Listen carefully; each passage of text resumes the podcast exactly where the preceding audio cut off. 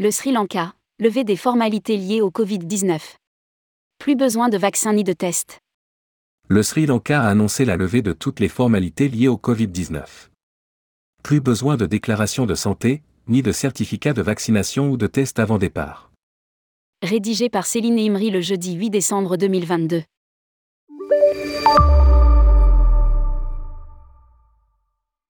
Depuis le 7 décembre 2022, les autorités sri-lankaises ont supprimé toutes leurs formalités d'entrée liées au Covid. Ainsi, les voyageurs n'ont plus besoin de présenter une déclaration de santé pour voyager au Sri Lanka. Le certificat de vaccination ou le test négatif au Covid ne sont plus exigés. Cette décision fait suite à une ouverture plus large des pays asiatiques. Après l'Inde, ou encore le Cambodge, l'Asie allège les formalités voyage. Reste un point noir la Chine, qui n'est pas encore prête à assouplir les conditions d'accès sur son territoire. Sri Lanka, hausse du e-visa État. Pour voyager au Sri Lanka, l'obtention d'un e-visa État reste obligatoire. Son prix a augmenté de 16 euros depuis le 1er décembre 2022. Il est désormais de 52 euros, incluant les frais bancaires sri-lankais et la conversion dollar-euro.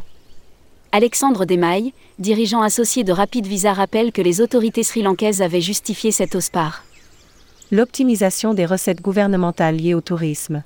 Les voyageurs mineurs de moins de 12 ans conservent la gratuité du visa.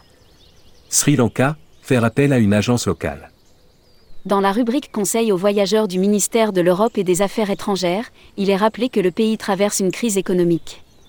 Des manifestations de grandes ampleurs avaient eu lieu cet été.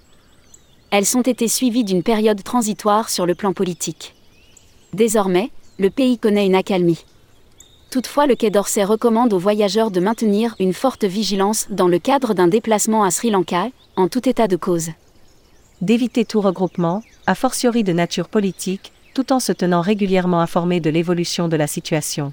Il conseille également de faire appel à une agence de voyage locale.